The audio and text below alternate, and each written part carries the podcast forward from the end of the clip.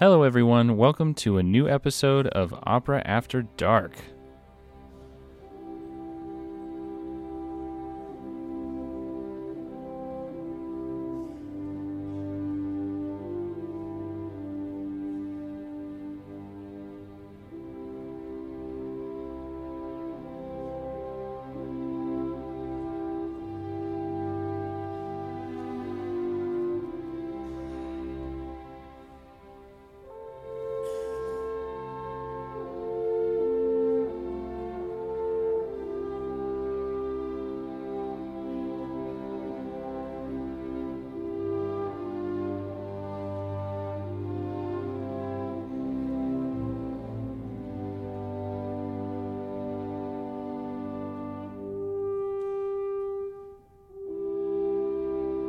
Wait, I forgot. When now we're um, we're sponsored by Ricola Oh, are we? uh, and and Halls.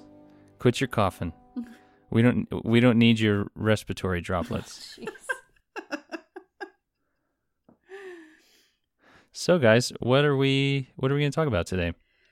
Well, personally, I've been doing a lot of work lately, research and lecture prep about conductors. And so we thought it would be fun to pick a conductor that I came across in my research that uh, has interesting contributions to the history of conducting, but also apparently has a little bit of uh, scandal in his life. So we are going to talk about Carl Maria von Weber. Who actually, I did not know was a conductor. I knew he was a, a composer of Der Freischütz, which I think is probably the most famous thing that he wrote. Yeah, he he is well known in Germany as a composer. Um, we don't really see Der Freischütz performed much here in North America, but apparently it's done a lot still in Germany. And he's kind of like, in a way, the originator, I think, of like romantic German opera, even though we often consider Wagner to be like the be all and end all of German romantic opera. Um, von Weber actually came before Wagner and he was very influential in a lot of things that Wagner like then took up and really expanded upon. And I happen to really like Der Freischütz. I think it is a crazy crazy opera. Yeah, it's weird. So can either of you guys tell me about so on this topic of, you know, whether Weber was a, a composer or a conductor, I feel like it used to be like way back in the day that if you're a composer, you probably also conducted. But I feel like that's not the case anymore. When did that like kind of when did that switch happen? I don't know. I feel like it's still the case that there are a lot of composer conductors today. Not every composer is a conductor, and not every conductor is also a composer. But I actually think we have a lot more of that today, and we had a lot more of it in Weber's time.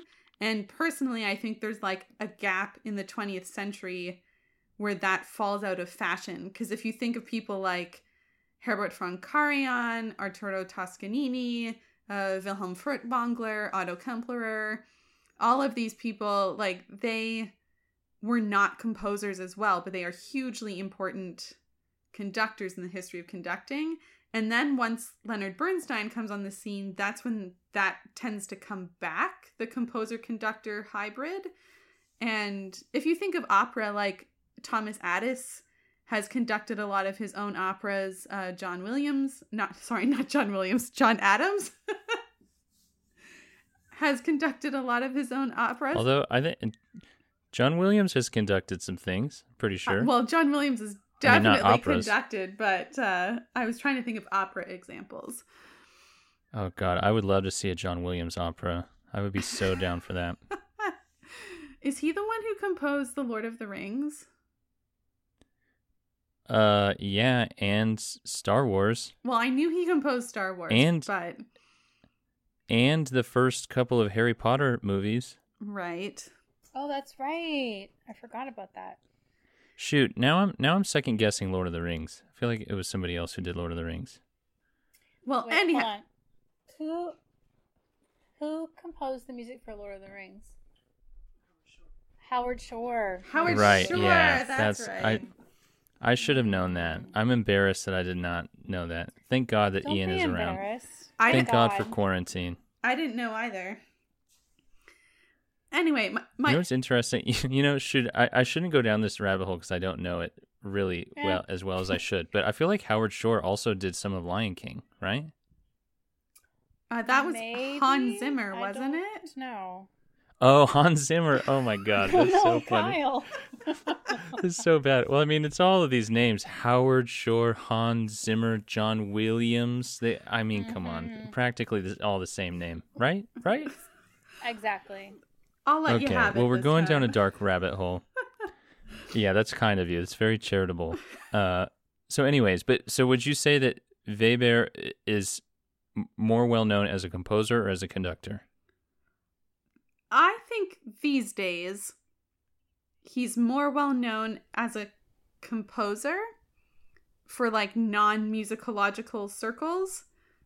But I think in musicology he's considered like equally important in both composing and conducting.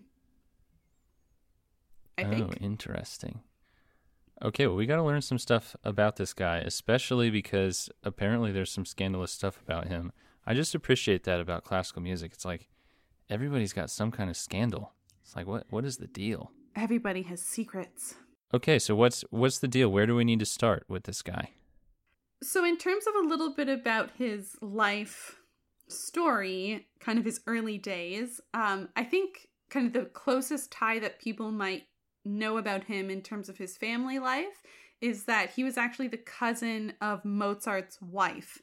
So, Mozart married Constanze Weber, and one of her cousins was Carl Maria von Weber.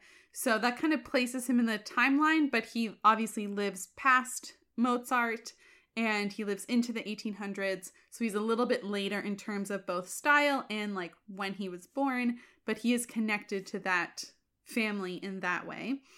And his Nice. family was pretty musical and so like both of his parents I think were um somehow musically inclined and um I think his father Or as some like to say, his father. his Vater. Yes, his his Vater or Fati was a musician. He was a violinist, and um, he was very invested in Carl's uh, musical education, and so apparently he like went into raising this child to be a child prodigy, and so Yes. um, and I think he was quite inspired by Mozart in this regard because, like, you know, they had this kind of child prodigy composer linked to the family by marriage. So it kind of gave him ideas about what was possible to do with uh, his own little Carl. And so he was raised in this kind of musical incubator, so to speak. And he actually went on to become like a really gifted pianist himself. And so he was a pianist, he was a composer, and he was a conductor. And so typically we know him best, Carl Maria von Weber, as a composer and especially of opera, of German opera. Um, he kind of put into motion a lot of these classical German romantic operatic ideas that Wagner would then take up and really expand. And Der Freischütz is his most well known opera, although he did uh, compose a couple others. And Der Freischütz is a really cool opera. We should do a whole episode just on that. It's kind of like um, the original Deal with the Devil opera. Um, so, kind of like before Faust was a big thing, there was Der Freischütz. And there's some pretty great music in it. But in terms of his conducting, um, he actually is one of the first people to really try and make the conductor into like an actual thing. And so he really believed that the conductor had a really important role to play and could play an even more important role than what was happening at the time. And so he's one of the first people, we don't think he's the first, but he's one of one of the first people that really tried to conduct through a lot of physical gesture. And so we think that he began conducting with like rolls of paper before the baton was really a thing. And so he would actually wave these rolls of paper or beat the roll of paper um, in a kind of silent motion so it wouldn't actually make any sound in an attempt to keep the ensemble together. And he started doing this in one of his first jobs um, as like a musical director in Breslau. And he was only 18 years old when he got this job. So he was pretty young. And apparently it did not go very well. People did not like his whole ideas of like the conductor. Why are you waving that piece of paper at me? It was pretty like wild for the time because this was not the norm. Usually at that time you would have some kind of person in the orchestra, usually the first violinist, who was like the Kapellmeister and he would lead the orchestra through like gesture and kind of moving the neck of the violin and things like that. And so having like a person who's actually not playing an instrument just standing somewhere in front of the ensemble trying to tell them what to do was considered kind of crazy for the time. So he started with rolls of paper. It didn't really go well. Uh, he was kind of like booted out of Breslau because people just thought his ideas were too crazy. And so he actually uh, spent a couple years after that touring around as a virtuoso pianist because he was having a hard time getting conducting gigs. But then uh, some of his friends saw him guest conduct a performance um, of an opera in 1812 in Berlin, and they were really impressed by what he was able to achieve with the ensemble. And apparently, there was one major director or um, general manager of an opera company who observed that Weber accomplished in three rehearsals what would normally take six or seven. And a lot of it was because of this style of conducting that he tried to kind of enforce upon the ensemble. And so eventually he did adopt the baton so he like upgraded his rolls of paper and traded them in for a baton and musicians were still quite resistant So is he like the? He's the originator of the baton. he's not the originator of the baton but he is one of the earliest people that we know used it Ah, and well, people people would before that like some people would use like a stick, right? Like a like a like a staff. Didn't isn't that what ultimately Yeah, led to they were- Lully's death? He like stabbed himself Yeah. in the foot with a staff that he was like beating for time. go ahead elspeth you know all Naomi? about this Oh, sorry. Oh, Naomi made me watch a horrible movie. that this horrible French movie that had a dramatization, like a very dramatic dramatization of the moment where Lully stabs himself in the foot. Um, Gosh, I I love that because I'm sure it was just like, like so not like anguish like on his face, like ah. It's not graphic. You don't see it. Like he's beating time with this staff that has like a little pointy end on it, and they're ramping up the tension because the music's playing, and he's so into it, and the camera keeps cutting to the staff like getting closer and closer to his foot. And it's very tense. And then it happens, and you just see his head like rolled back in anguish. And then they cut to like him in his room on a bed, and he's just like, no, you can't amputate the leg, not the leg, not my dancer legs. And I'm like, dude, if you did, you wouldn't have died. But Wow. it was very tense. I did not care for it. I was like, oh, this is horrible. i just couldn't would have been believe I, better if he I like found stabbed his a clip foot of and you this you see a spurt of blood like fly into the air. It like hits the first violence in the face. exactly. And- People oh, start yeah. fainting. It was Yeah, not that graphic. that. There was no blood. There was no blood in this clip.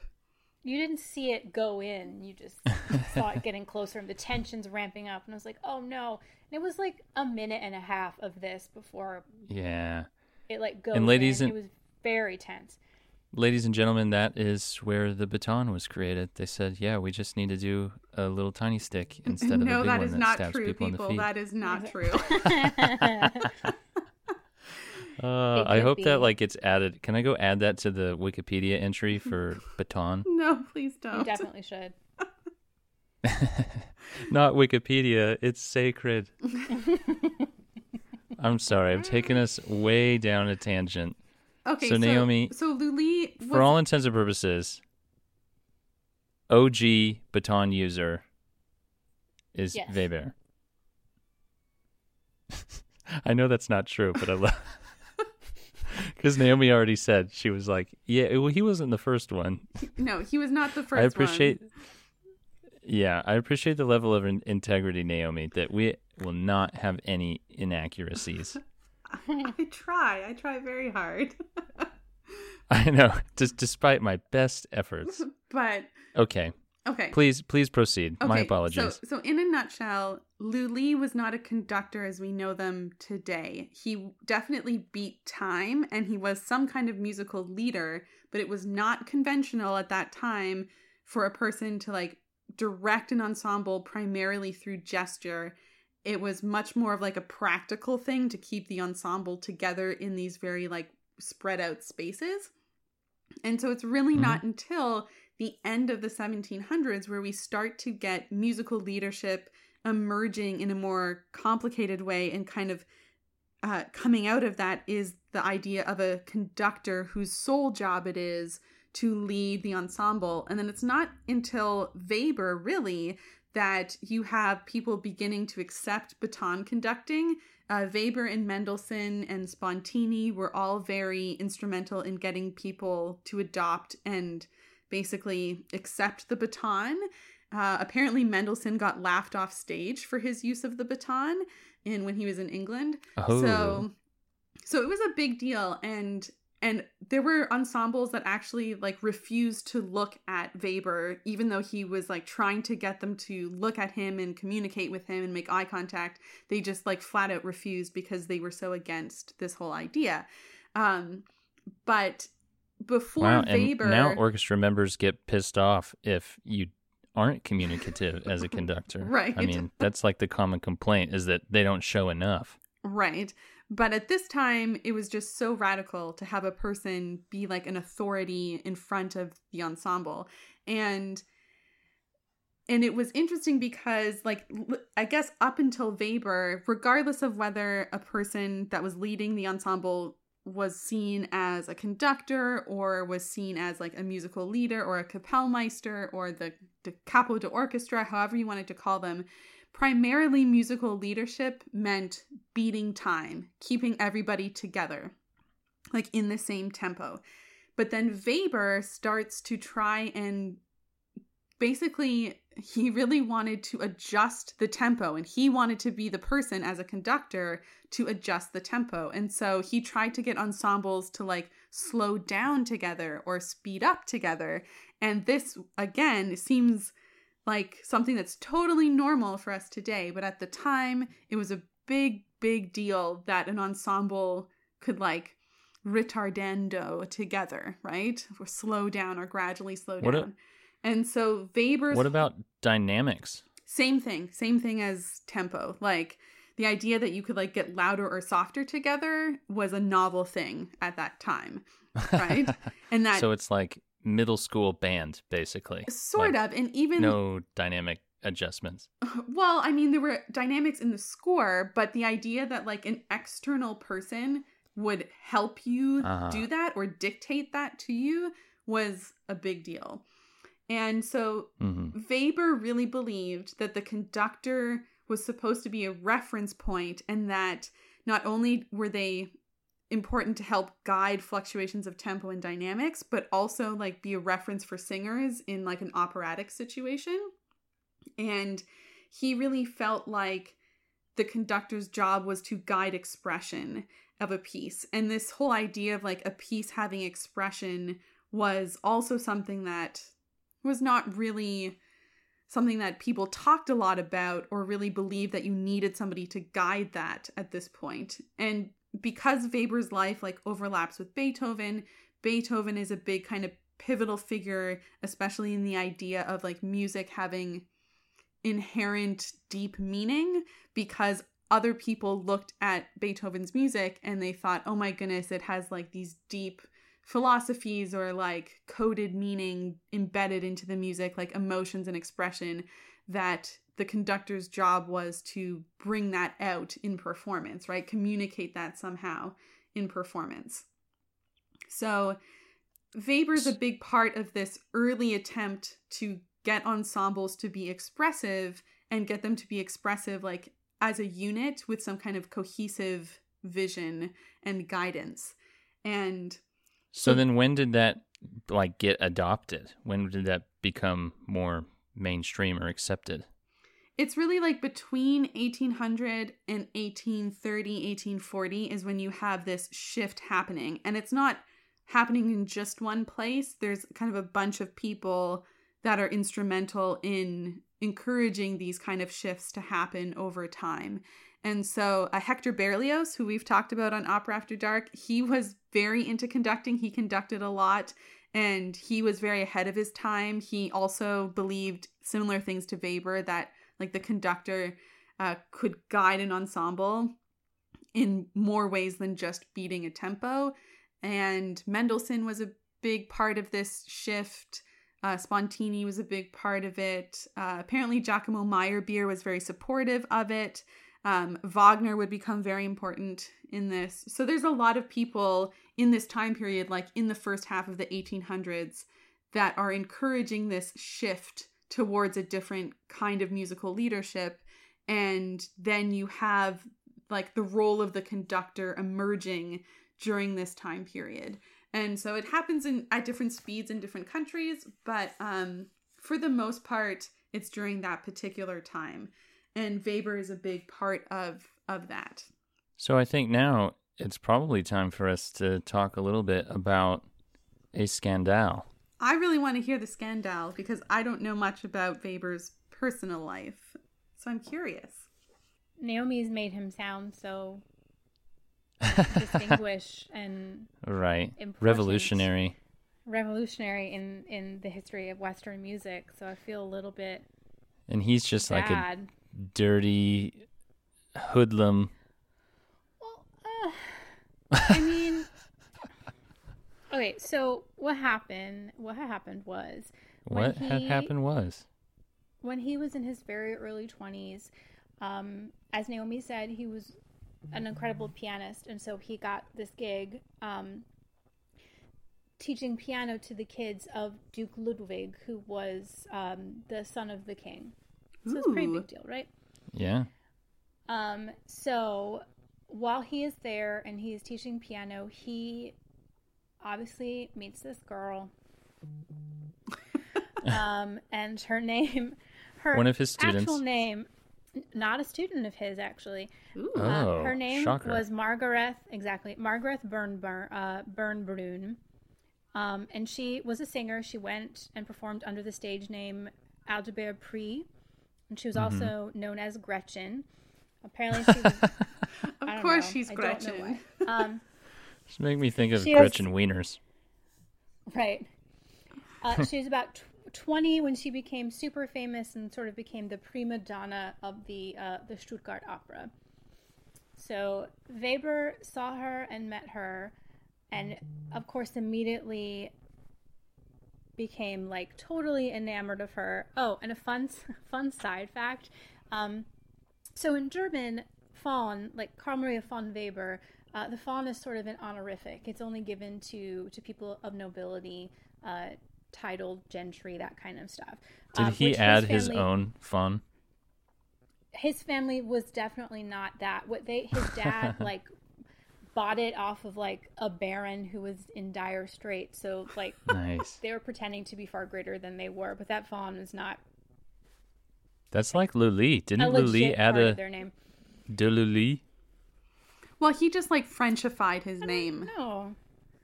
Yeah. Oh, because he right, was right, Jean okay. Baptiste de Lully. No, he was Jean Baptiste de Lully or something like that, and then he just Frenchified it so that he could fit in at the French court a little bit more easily. Gotcha. Okay, so the von Webers were a bunch of posers. Yes. Um, so Carl starts taking up with Gretchen, and he's super infatuated with her. Starts spending all this money on her, um, finances expensive country excursions for her and like her theatrical colleagues. He organized these huge, lavish birthday parties for principal members of the opera. Uh, so things like that. So he was spending um, a lot of money that he didn't really have. And so it got to the point where his finances were getting kind of desperate. And so he kept borrowing money and borrowing money to, to pay his debts, which a lot of people did back then. And to make matters worse, his father, whose name was Franz Anton, um, who also he he um, went by Baron Baron Franz Anton von Weber. Ooh. Um, so his father misappropriated a vast quantity of Duke Ludwig's money. Ooh. So the whole family was kind of like fucked. oh no. Um, No and other way so to put what it. happened, right? What happened was in 1808, Carl Maria he took a bunch of money from the ducal funds to cover his debt and his father's debt. I love Um, that. And to Love it. right, and to repay the money that he, you know, quote unquote, borrowed, stole, whatever. Um, he made it. He made it worse by obtaining a loan from this innkeeper named Hannes, um, who lent him money because he thought that Weber would be able to procure for his son a court appoint- appointment that would exempt him from any kind of military service. Ooh. This so like is someone twisted. Like, there's many layers to this. Right, right. So he gives him this money in the hopes that he'll get his son some like minor court appointment, so he will never be conscripted into the army. Um, Which I'm assuming was no way valid. Or it didn't end right. up happening. So you know, there was Oh, you know a war going on, and so of course Honus' son got conscripted and he died. Um, and so his father launched an official complaint, and that brought to light to the world this sort of sale of military exemptions, which Weber got the idea because Duke Ludwig was also kind of doing that on the side to like make his own money. nice. So Weber was just completing this opera that I don't think ever got com- performed called Silvana, and he was in the middle of rehearsals at the Stuttgart Opera, and then the police came in and they arrested him in the name of the king. Ooh. Uh, Classic. Weber and his, So he's got- and- he's got a rap sheet. father, right? His uh, and his father, the Baron. That's Um, awesome. so they, he was charged with embezzlement, participation in corrupt draft evasion schemes, and I guess he stole silverware from the Duke because he was also accused of the theft of some royal silverware. oh, that's great. Um, See, I feel like stuff like this should be featured. Like you go to a concert program, maybe they're doing a scene from Der Freischütz or something, and there's program notes. So you have your little bio about uh, Karl Maria von Faber, and it should say in there, also was arrested for blah blah blah blah blah, stole some silver. Like that to It me is just so interesting. I so really he goes to um. Go ahead. I was just going to say, I really think that, like, the reason people don't do that is that there's this trend, especially in the 20th century, that, like, all of these composers are absolute geniuses, and therefore, like, to reveal their kind of, like, fragile humanity is somehow degrading to the work. But I think it's interesting to consider that, like, people can create amazing art and ingenious things, and they can still have incredibly messy and complicated lives, right? So there's like two different perspectives you can look at it, but I agree. I like the the kind of humanizing aspect of of these composers' lives. Yeah, it seems like it's more common than not. hmm But what was the deal, Elspeth? So what? So what ended up happening? Did he? Did he spend? Did he do some time? Some hard time? Okay, so he his trial was heard by the king, um, and he actually dismissed the king dismissed all the criminal charges, probably because uh, he got Weber to keep his mouth shut about the fact that his son, the Duke, was also like very involved in this sort Nice. of draft evasion stuff. Quid pro Um, so it went from the criminal court down to uh, a civil court. And since Weber wasn't able to cover his debts, apparently he was out about 2,600 gulden. I don't know what that is in today's money. Um, but because he couldn't pay his debts, he was placed under civil arrest um, for actually just about a week. oh, So he was in like self isolation for a week. There you go. yeah. But when um, it's for a and week, so- that's like not even a punishment. That's just like a vacation. Well, I guess That's true. it depends. so it depends happens- where he's where he's being held. But anyways, go on. What happens is the king releases him from his banishment and then he um, is banished from the country For how long? Oh, And three days after banished. that, um, actually, that I don't know, but three days later, Weber and his father were escorted to the border and basically like evicted. oh, nice. I got booted. Yep. Nice. Is that where the scandal ends? That is where the scandal ends. I mean, it, Cool. Did It- they ever go back into? I guess that it wasn't. Was it Germany at the time, or was it what was the name of the the country? Uh, I think it was Germany. Okay, I truly Yeah, don't that- know. that portion of my European history is a little bit soft. I mean, he he didn't Yeah. really live that long, so I wouldn't be surprised if he didn't spend much time back in that area because he then went on to like conduct his works in other places and he actually didn't die in Germany, he died in London, I think. So, Mm? does anybody want to guess what he died of? Syphilis. Tuberculosis. He's got the TB. Yes, tuberculosis. Yeah. He's got the black lung. yes. Right. Yeah, he was only 39 years old, so he didn't he didn't actually live to be that old. Yeah. No, Although but at that time it was back like then? decent. Yeah, exactly. That's true. but That's true. still, dude got arrested and banished. Yep. I love that. Banished. For embezzlement. And he did he did have an affair in that time, right? With with like somebody's daughter or the singer? Well, the affair with the singer is sort of what started this whole thing because he was with her and he was like spending all this money on her Ah. and her friends and hosting all these parties and stuff like that. And that's kind of how he got into trouble in the first place. Okay, okay. That's nice. yeah. That is quite the story. Well, thank you both. I've this is great. I feel like you know, like Naomi sets him up, gives us the historical impact, and then Elspeth just knocks him down. Like actually, That's- he was a scoundrel and he stole a bunch of money and screwed some people over. He wasn't that great. Well, his dad wasn't that great either. So, Right? What's he gonna do? whole family. Nice. Well, we got to get some music in here. So what what should we listen to from Carl Maria von Weber? Well, maybe Oh, we I think should Der Freischütz. we can listen to some Der Freischütz. I was going to say we can see if there's anything of Silvana out there recorded. Oh, okay. If we can find it, We'll get some we can Silvana. If Right. not, Der Freischütz. You'll have to listen to it and guess which one. all right. Well, thanks again to you both for giving us this great content. And thanks to you all who are tuning in and listening. Uh, we appreciate you spending some of your self isolation time with us. Uh, if you do have some extra time and wouldn't mind, we'd love it if you could click subscribe wherever you're listening to the podcast. It'll help you find future episodes.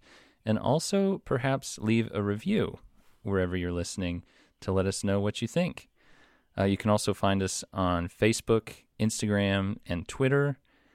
And you can find us at operaafterdark.com, also patreon.com slash operaafterdark if you want to support the podcast. And we'll be back with you in the coming weeks with some new episodes. But until then, I'm Naomi. I'm Elspeth. And I'm Kyle. Thanks for listening. Bye.